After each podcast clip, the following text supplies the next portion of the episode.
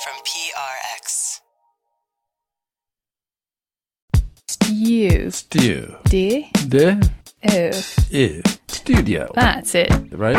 Studio. 360 with Kurt Anderson. Kurt Anderson. Kurt Anderson. I listen to it on the radio in my car. So don't be sniffy about I'm not pens. Being sniffy. I think you are. No. You've got a nose for it. Oh, gosh. Wow. What are you saying over there? Today on the show... I had a thick Canadian accent. Where I come from in Edmonton, if you do that kind of stuff, somebody might kick your butt.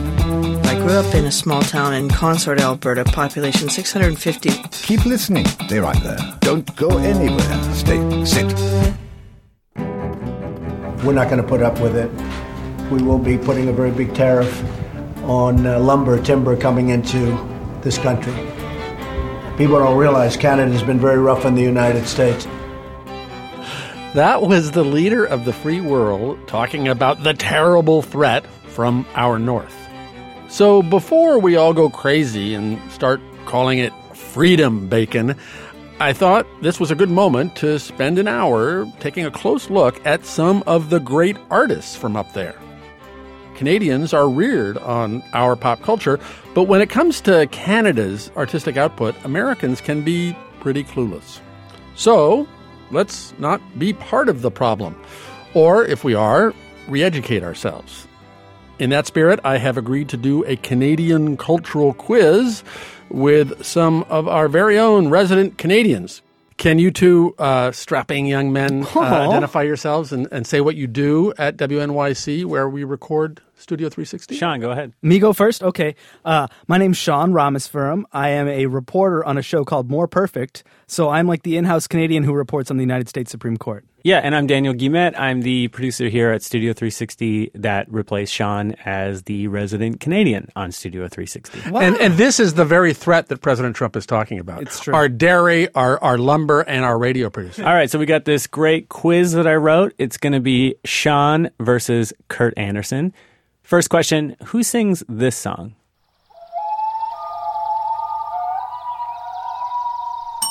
You're going to get murdered. The Tragically Hip. That's a song called Wheat Kings, right? Oh, you killed it. That's like the unofficial Canadian national anthem. So we're done here. You win. Sundown in the Paris of the prairie, Wheat Kings of all treasures buried. All right, question two, who said it, Keanu Reeves or Alice Munro?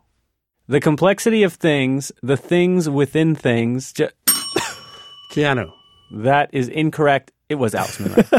Is someone keeping score? I have one and Kurt has -1. All right. Question three. Which Canadian hip-hop interviewer ends all his conversations with... Keep on rocking in the free world and do-do-do-do-do. Do-do. His name's Nardwar, the human... Serviette. That is correct. See, I mean, this is like that scene in Monty Python, and where they go trying to get across the bridge, and they just suddenly ask all the hard questions. Give them like a World War II question. No, we're getting there. We're getting there. Question four, back to the 70s at least. Which of these ridiculously talented people were not involved in a 1972 Toronto production of Godspell? Was it Martin Short, Lorne Michaels, Eugene Levy, or Gilda Radner? Lorne Michaels. Oh, you got it. That's right. I noticed I said Lorne like you're supposed to when you're in show business. Yeah. And now the last question, true or false, was this guy...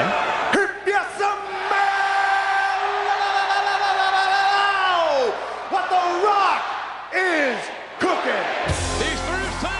Was he born in Canada? No. He was not, but his father... is from Nova Scotia. That's Dwayne Johnson? That's Dwayne "The Rock" Johnson. Now, I knew, of course, the listeners at home don't know that my hand was there before this young whippersnapper pushed it out of there. And I knew he wasn't Canadian because he can run for president, as he's going to do in 2020. Oh, very good. That's correct. All right, well, I'm sorry, Kurt, but Sean is the winner. What are the prizes? What do I get? You get temporary asylum in Canada, if you like. I don't need it. He does. He's really in trouble. He's like the first to go.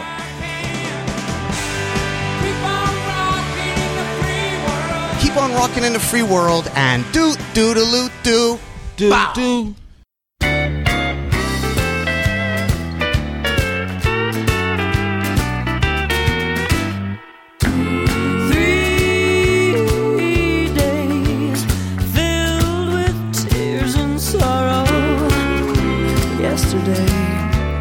today and tomorrow. For my money, which is currently worth a third more than Canadian money, the singer k.d. lang is one of the great singers of American music.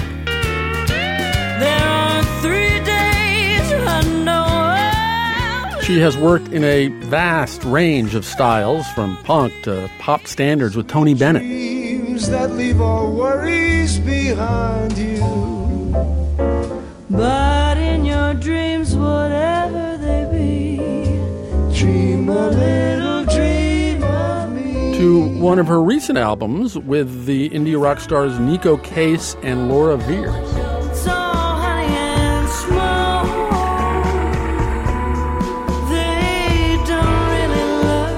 k.d. lang first came to my attention in the late 1980s as this cool alt-country hipster who owed a huge debt to Patsy Cline. About a decade ago, I spoke to her about her roots, the country music ones and the Canadian ones. I came to country from a lot of different angles. I grew up in a small town in Consort, Alberta, population 650, which was a ranching and a farming community. So I understood the mindset and the lifestyle innately. Uh-huh. But I grew up studying and listening to classical music. And then I studied music in college and also was an artist, and I was involved in a group of performance artists. So at the time when I got started in country, I was really coming from a performance artist perspective. And as a vocalist, it also was one of the few kinds of music where it really allowed my voice to open up, because I think my voice is quite languid, and country music really was a great vehicle for me as a singer. As you discovered that, did your take on the country repertoire go from performance art kitsch lover to more sincere, gosh, this is a really good way for me to sing? Yeah, that is what happened. I really, entered it focusing on the sort of the funny polkas and all that. And the deeper I studied it and the more I listened to it, the more I realized that it was a wonderful way for me to explore my voice. But I think the thing about country was it was fun to play with the sort of traditions of themes that they worked on, inserting different ideas and thoughts into the traditional lyrics of country music. She was a big bone gal from southern Alberta. You just couldn't call her small. You can bet every Saturday night she'd be heading for the Legion Hall. Put her blue dress on and she'd curl her hair. Oh, she'd been waiting all week. With a bounce in her step and a wiggle in her walk, she'd be swinging down the street. You could tell she was ready by the look in her eyes. She slipped into the crowd. She walked so she entered the place, yeah, the big bone girl was proud. Big Bone Gal by k.d. lang from 1989. k.d., what did people in the mainstream country music world think when they first heard you and saw you? I think they were a little bit frightened of me. I obviously didn't look the part. I had a brush cut and cut off cowboy boots, oversized cowboy boots, and curtains from my sister's bedroom sewn into a skirt and things like that. So you weren't a girly Dolly Parton kind of country singer? No, I was kind of Buddy Holly and June Carter Cash's clothes. But I was somehow, I guess, engaging a new audience. So I think once they realized that I had a sincere connection to the music and I wasn't... even though I infused humor into my approach, I certainly had a great deal of respect for the musical form.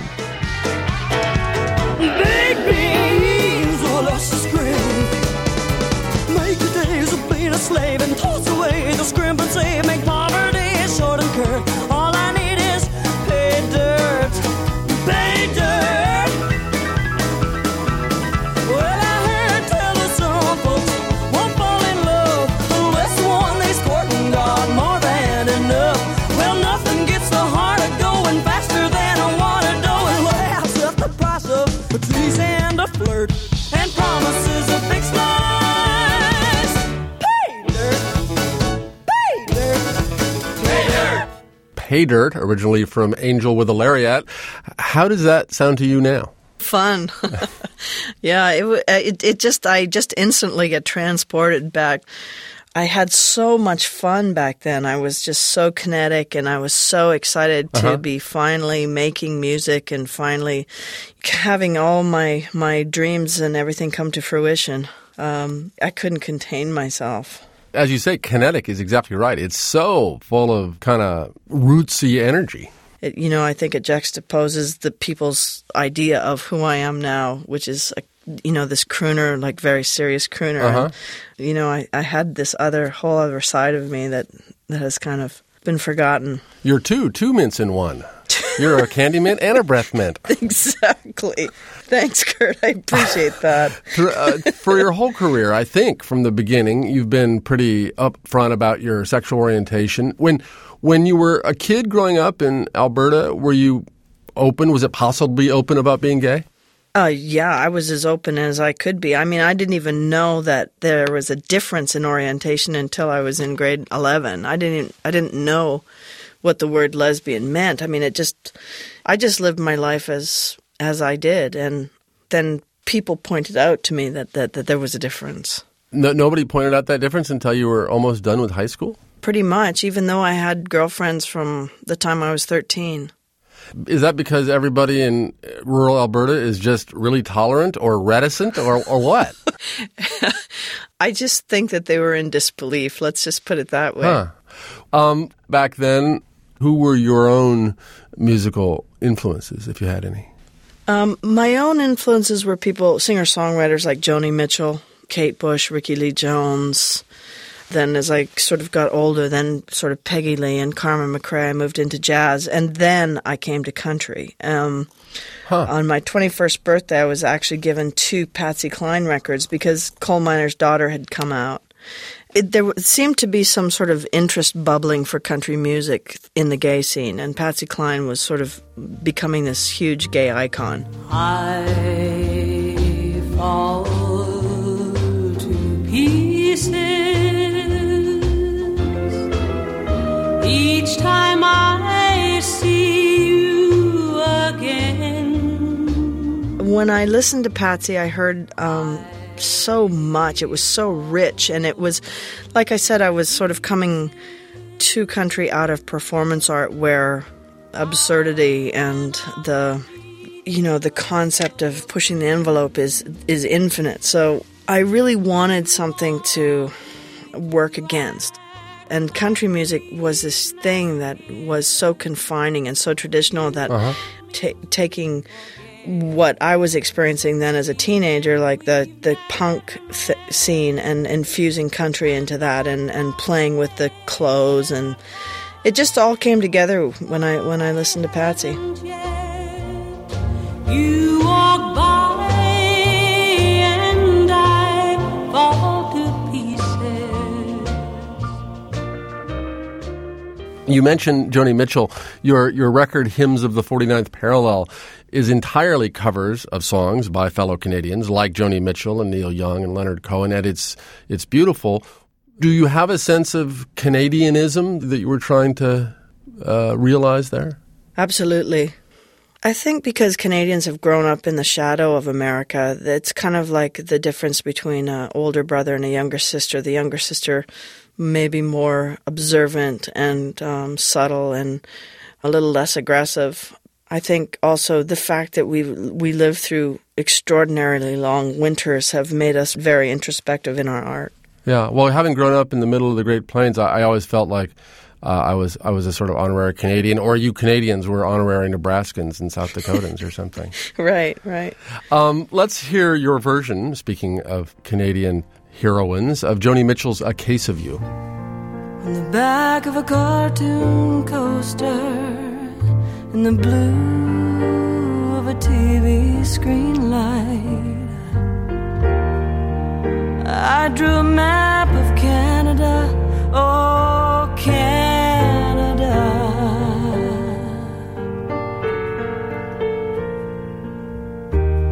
With your face sketched on it twice, you're in my blood like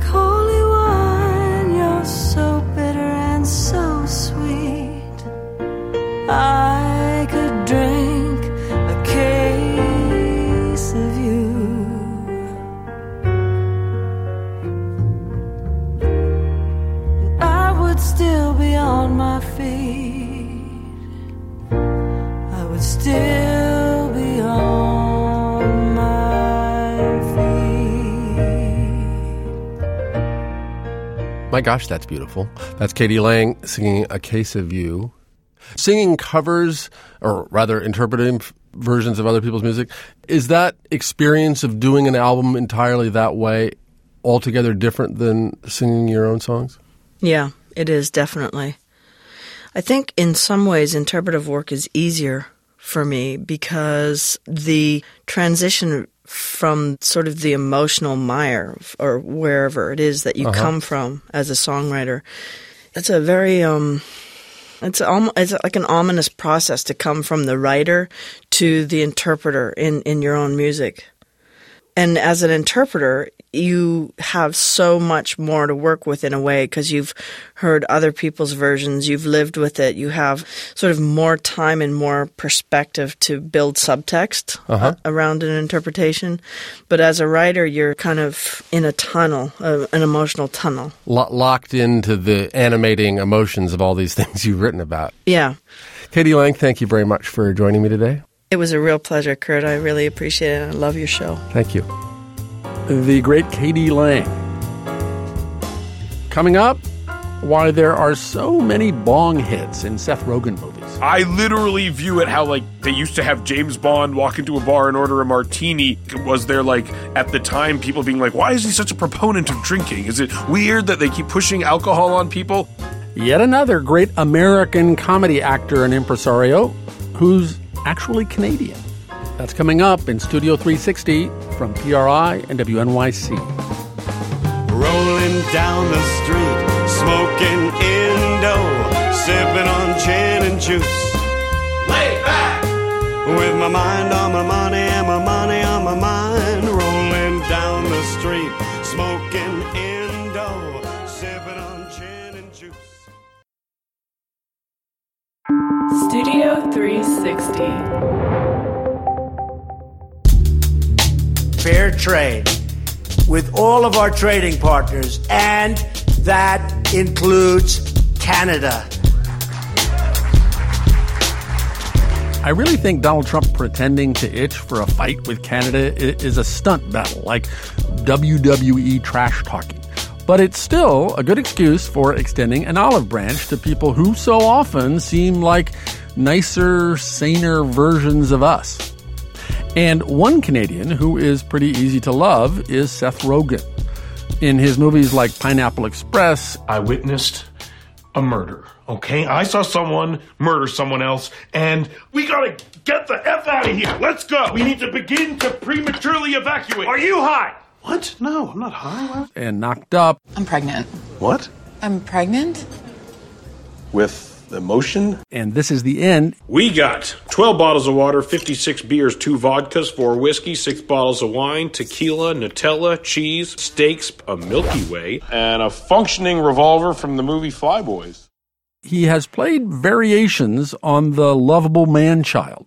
But when he started doing stand-up, he wasn't really even a man. This summer, I had the honor of going to summer camp. But it was no ordinary summer camp.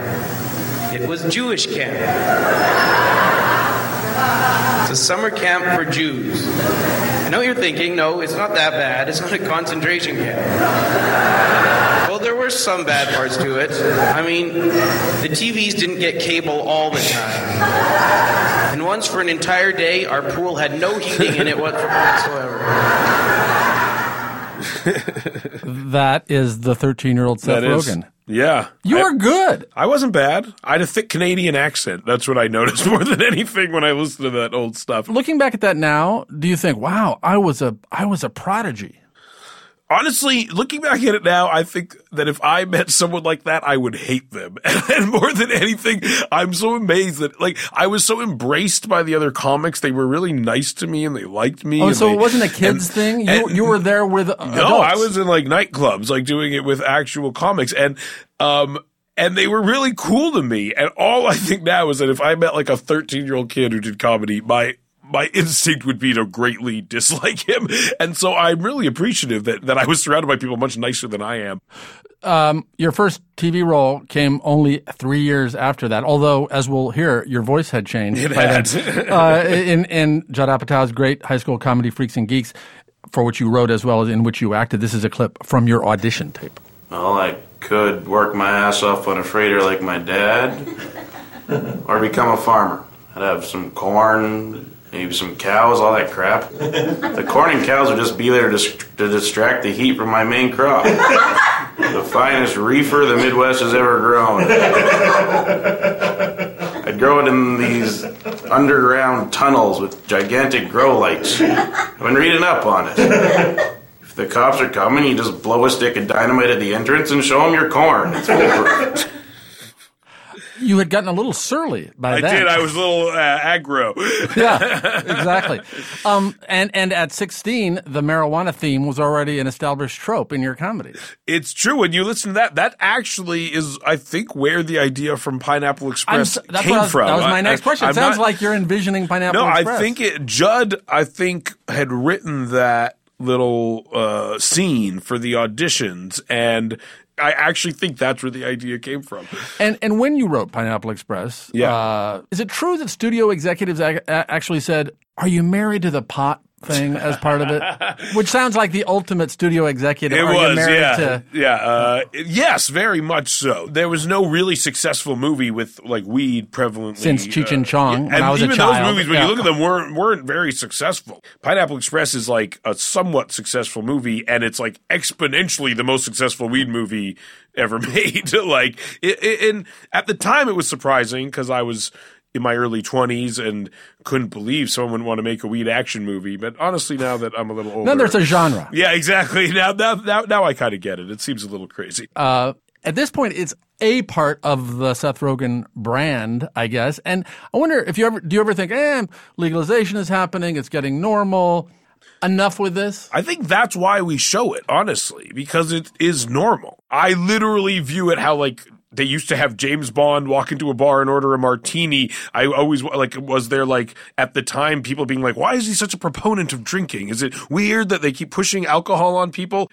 And I think the more you casually show it as part of culture, the more hopefully people will realize that it's something everyone does and it shouldn't be, considered like a hardcore drug. Yeah. So Freaks and Geeks you do for a year as a teenager. You do Undeclared, another TV show, for a season as a teenager. Then you're cast, again by Judd Apatow, in The 40-Year-Old Virgin, which becomes this big Hollywood breakout for you and everybody else in the picture. I want to play a clip from 40-Year-Old Virgin where your character is giving dating advice to Steve Carell, who plays the virgin. Listen, the problem most men have is they just plain straight up have no clue how to talk to women. You just ask questions. Okay, that's it. Because women do not care about what you have to say at all anyway, and all they want to do is talk about themselves. So you're just going to let them do that. Okay? So remember, questions, be cool, and be kind of a... Here, be David Caruso in Jade. Okay.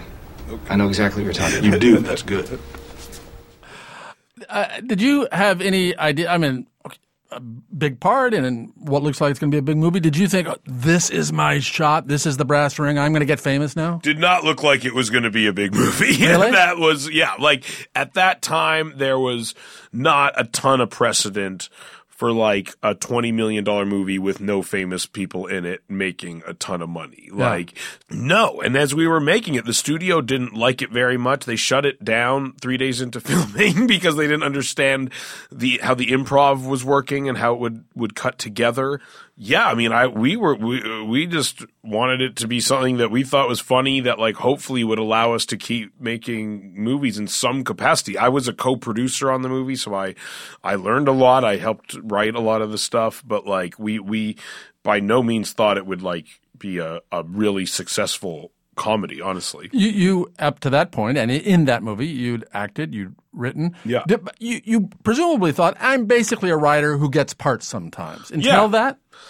Basically, yeah, I was shocked at how – I was so psyched because when we made the movie, it was the first time I felt like I could actually be funny in, like, the way that I'm the funniest, you know?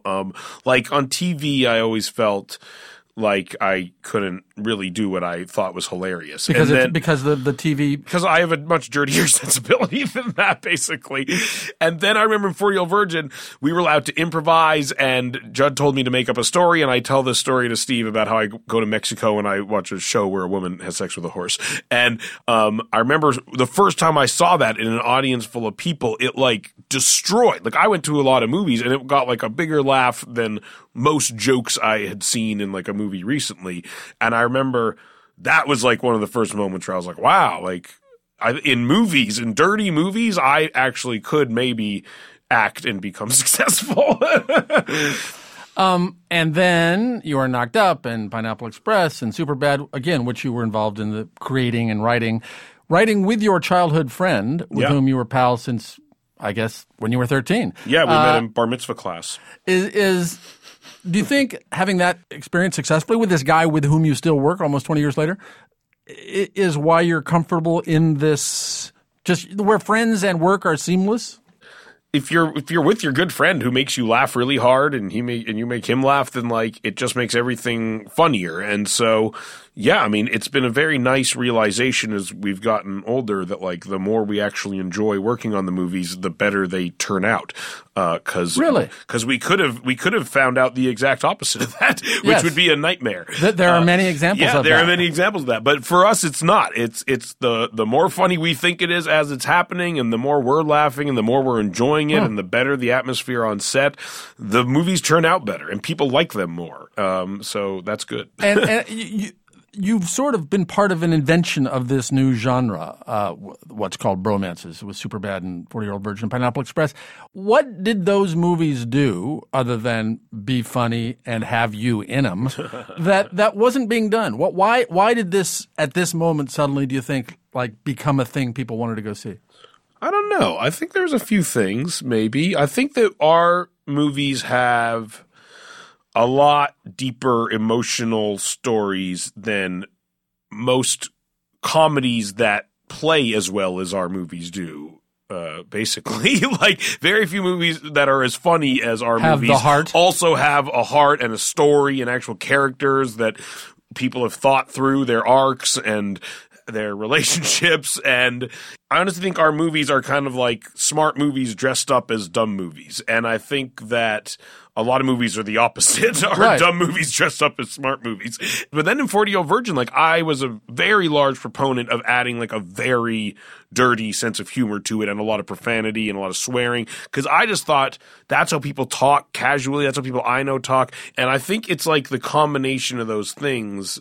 I think movies like Superbad and 40-Year-Old Virgin and Pineapple Express were some of the first movies to really kind of take a step back and kind of examine the emotions behind some of the traditional types of comedies that people were used to seeing, basically. Which is to say, that's interesting because what you're saying is they're comedies and they're funny, but there's basically realism, whether it's the realism of relationships, the realism of swearing, the realism of smoking weed, whatever. There's like a very real, relatable, to us anyway, like emotion behind the whole thing. Like it's anchored by a very realistic feeling. Yeah. And I think like it still gets laughs. It's not like the movie stops dead in its tracks for these scenes. They're still just as funny as the rest of the movie, but they make you feel like a little something. And I think what seems to resonate with people.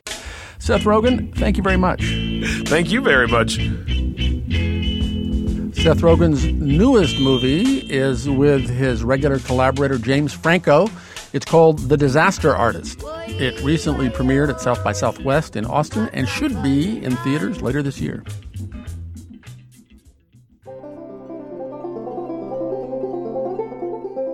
The Egyptian-Canadian designer Karim Rashid is prolific. He's got more than 3,000 designs in production, including shishi items like a bowl that sells for $13,000 and completely utilitarian items like New York City manhole covers. He told us that his passion for making stuff goes back to his pre-North American childhood in the Middle East. Well, you know, when I was a child, I was very quiet, believe it or not, and quite introverted. A lot of people would find that hard to believe, I guess. And I, would hide under the bed basically and draw for 6 hours straight. And I loved to draw. And I, what I would draw basically is little utopias of worlds that I wanted to live in. My little utopia. And I'd actually draw little, buildings and little architectural structures and little vehicles that would contain your entire house in them, almost like RV vehicles and things. And then I started loving to draw physical things. And I remember drawing all my mom's shoes and eyeglasses in the house, the stereo in the house. When I was about 5 or 6, we took a ship from London to Montreal, the Queen Elizabeth, and that journey was, 10 days or something. And there was a drawing competition on the ship, and there were, because there was a lot of people on the ship, there were about 300 children, so we all had to draw something. And, most children drew things like their family or the boats or the sun and landscapes. And I drew luggage. And I drew luggage because I was fascinated with this idea that we took our entire home and put it in a few crates and we were moving to the new land, to Canada. I mean, a really primitive drawing of kind of weird things trying to stuff, the shoes go here and the clothes go here and all that. But that kind of was probably the first time I actually tried to really design something, And I won the competition, by the way, which that's the only degree I have up on my wall, really, is the little plaque from when I was 5. If I can make something function beautifully and really well, I can almost get away with any sort of expression. So I make sure now that if I'm doing things that are kind of, a bit radical or a bit kind of, let's say, what I would call inspiring, because I think things around us need to be inspiring and give us a feeling that we're more alive, etc. They got to work really, really well. And if they work, you kind of, in a way, met all the criteria, let's say, of what design it's really about. A lot of times I find those simple ideas, in a way, the most powerful ideas. And they're really about, as designers, about being obviously very observant of behaviors, the way we do things. And you can see solutions very easily.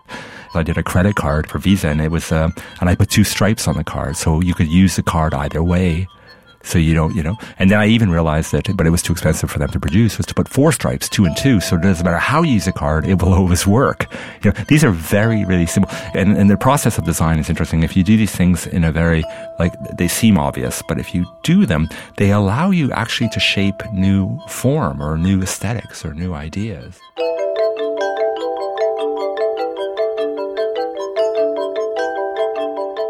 I am so interested in the new, in the world we live in now.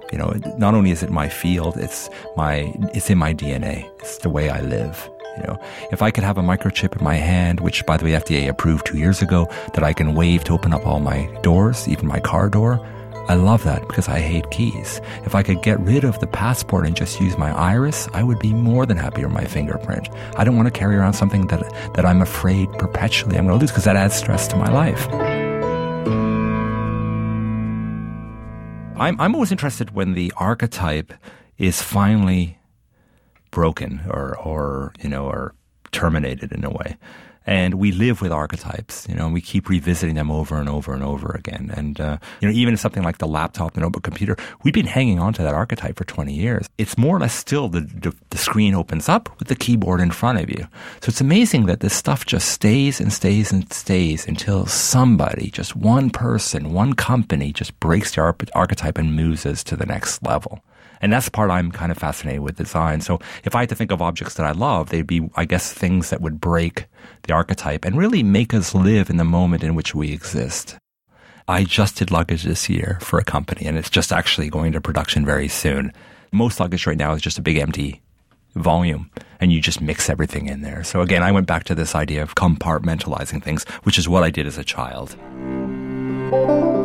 When I travel, for example, now, I wear shoes that have no shoelaces. I never wear a belt when I go through the expo. I'm all prepared. So I thought about luggage that way in the same way.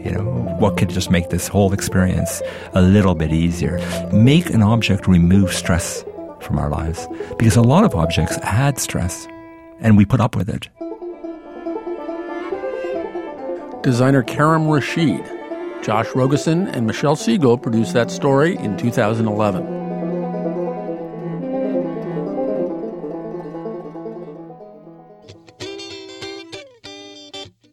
Up next, why there are so many naked people on stage at Mac DeMarco's shows. Where I come from in Edmonton, it's kind of like if you do that kind of stuff, somebody might kick your butt because, they think you're like a homosexual or something. So I want to annoy these people because they're like, they have pea brains inside their heads. Mac DeMarco, one of my absolutely favorite Albertans, performs fully clothed right here in Studio 360 from PRI and WNYC. Mommy's in the kitchen, cooking up something good. And Daddy's on the sofa. Studio 360. Everyone thinks of Canada as being wonderful, and so do I. I love Canada. But they've outsmarted our politicians for many years. Today in Studio 360, while President Trump pretends that Canadians are some kind of evil geniuses, we decided to revisit some of the creative Canadians who've come through Studio 360 and didn't seem at all threatening to me, but maybe that's just because they outsmarted me. Like the musician Mac DeMarco.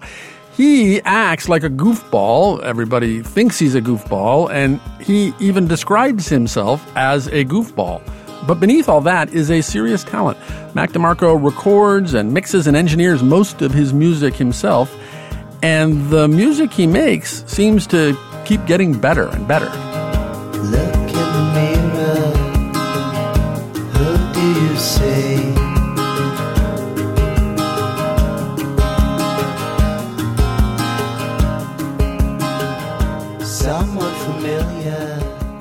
Earlier this month, Mac DeMarco released a new record called This Old Dog. When he released his last record, Another One, he joined me here in Studio 360. How you doing? Good. Cool.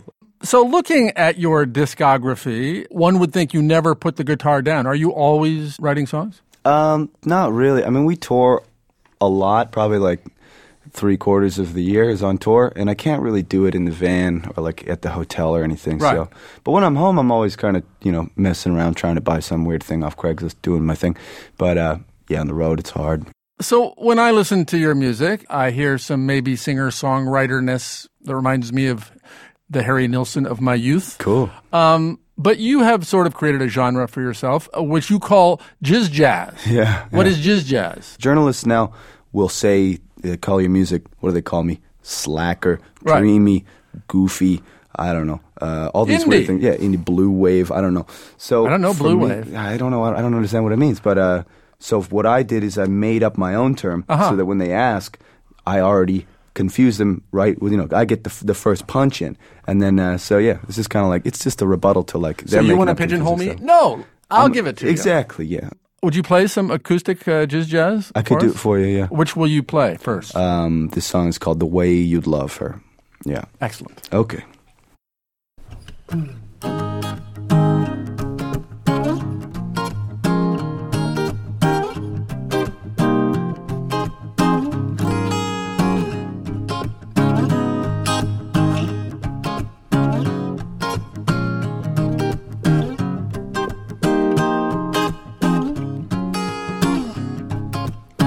How's your heart been beating?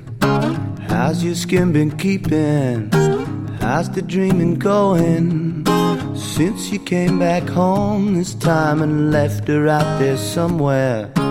Told her how you feel but never really got your chance to show her what it really means to love her. The way you'd love her.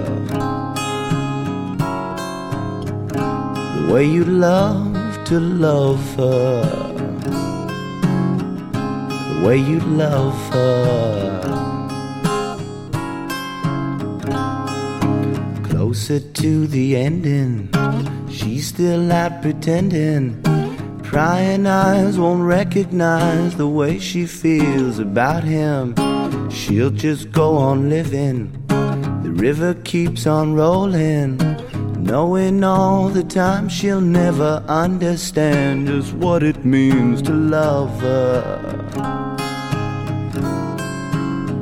The way you love her. the way you'd love to love her, the way you'd love her.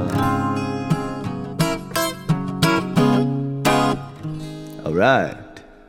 That was Mac DeMarco playing a very acoustic version of The Way You Love Her here live in Studio 360. Your process is interesting to me because it's all you. You record all of your songs on reel-to-reel after you've written them and playing all the instruments and then use that tape to teach the band how to play. Do they feel as though they're kind of left out of the party? No, because that's the thing. I mean, even if I play the drums a certain way, my drummer kind of plays like George of the Jungle, so nothing I can do about that. And then my bass player, he doesn't really, like, he's a guitarist really, but he's kind of self-taught, really wacky style. So I kind of let them do whatever they want. And then, you know, that's kind of the thing. It's like, even though they're not part of the records, the live show is like a totally different thing. And I let them, give them microphones. They can say whatever they want. Sometimes very strange stuff. A lot of personalities in the band. So, you know, it works out. Yeah. So they're not necessarily hired for their virtuosic musicianship. No, the reason that they're all playing with me is when I initially signed with the record label I'm on now, which is out of New York, it's kind of like, well, I guess I'm going to have to start touring a little bit more. And I was in Montreal, and I kind of looked around the apartment, and I was like, you guys don't have jobs? Like, do you want to go on tour? And they were like, yeah. So, now they're like making a doctor's wage. So no wonder people call it slacker music. You're keeping it real. Yeah. You have said that your first album, which was called Rock and Roll Nightclub, was a joke. I'm going to play a clip from one of my favorite songs on that record called Moving Like Mike. One step to the right in the moonlight, shake it all night long,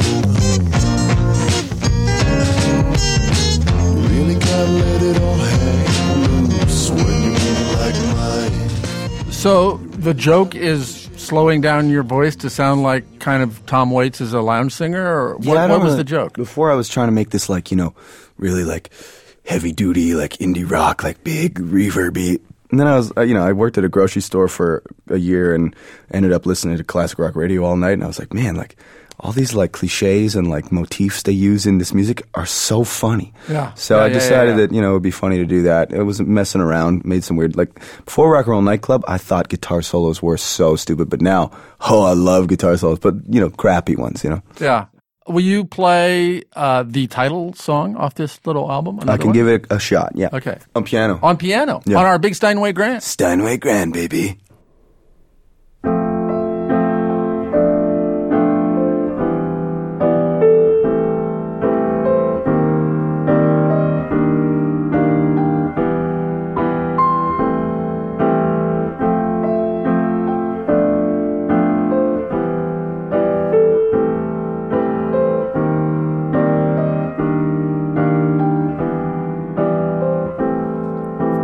Feeling so confused, you don't know what to do.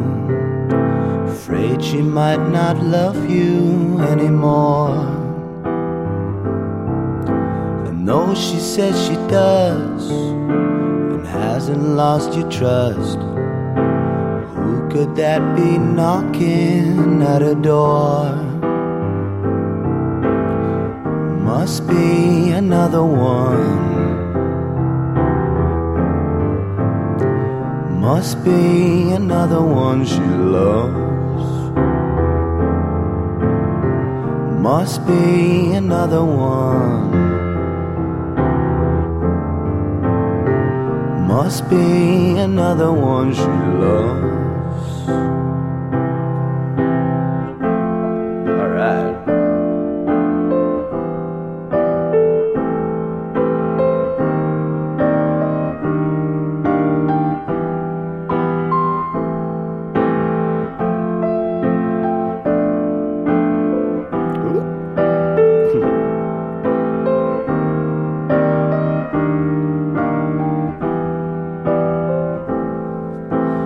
Feeling never stops, and neither does the clock.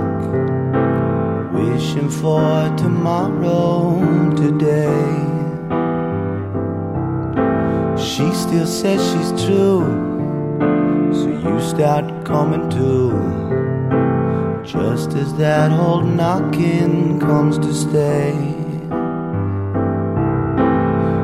Must be another one. Must be another one. Must be another one. Must be another one she loves. All right. That was Mac DeMarco playing Another One, which is the title track from his new album.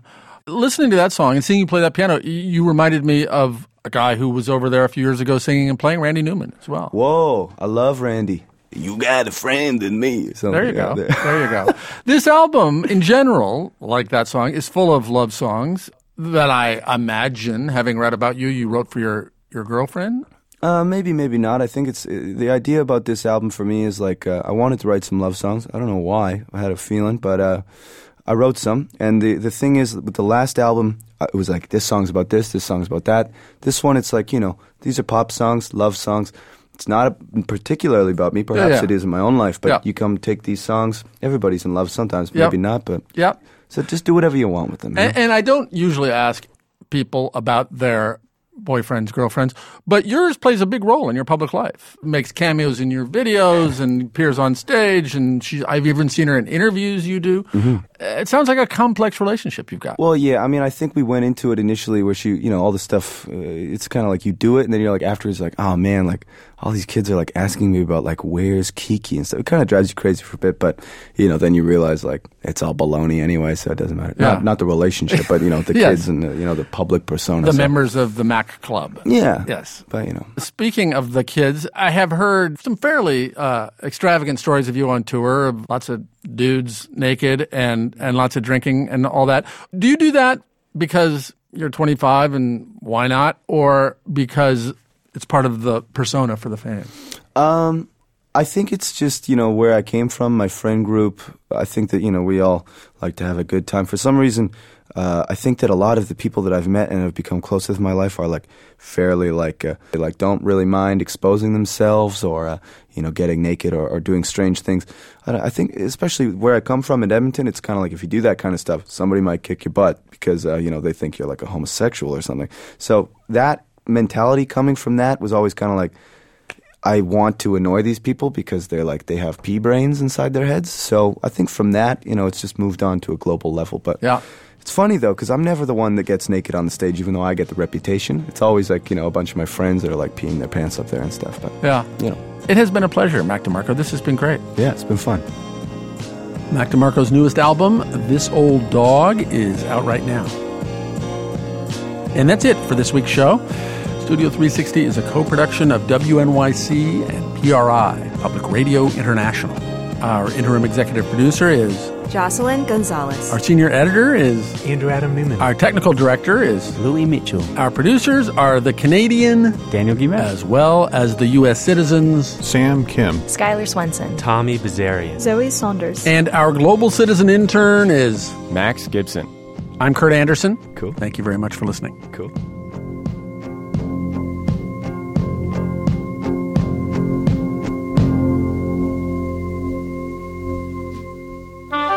PRI, Public Radio International. Next time in Studio 360, the co-creator of Master of None tells me about one of the show's new storylines. When's the last time you saw the love life of a 70-year-old retired Asian American guy, you know, depicted in a TV show? So often. It's such a cliche. No. Alan Yang uncovering new territory with the show's star, Aziz Ansari. That's next time in Studio 360 from PRI and WNYC.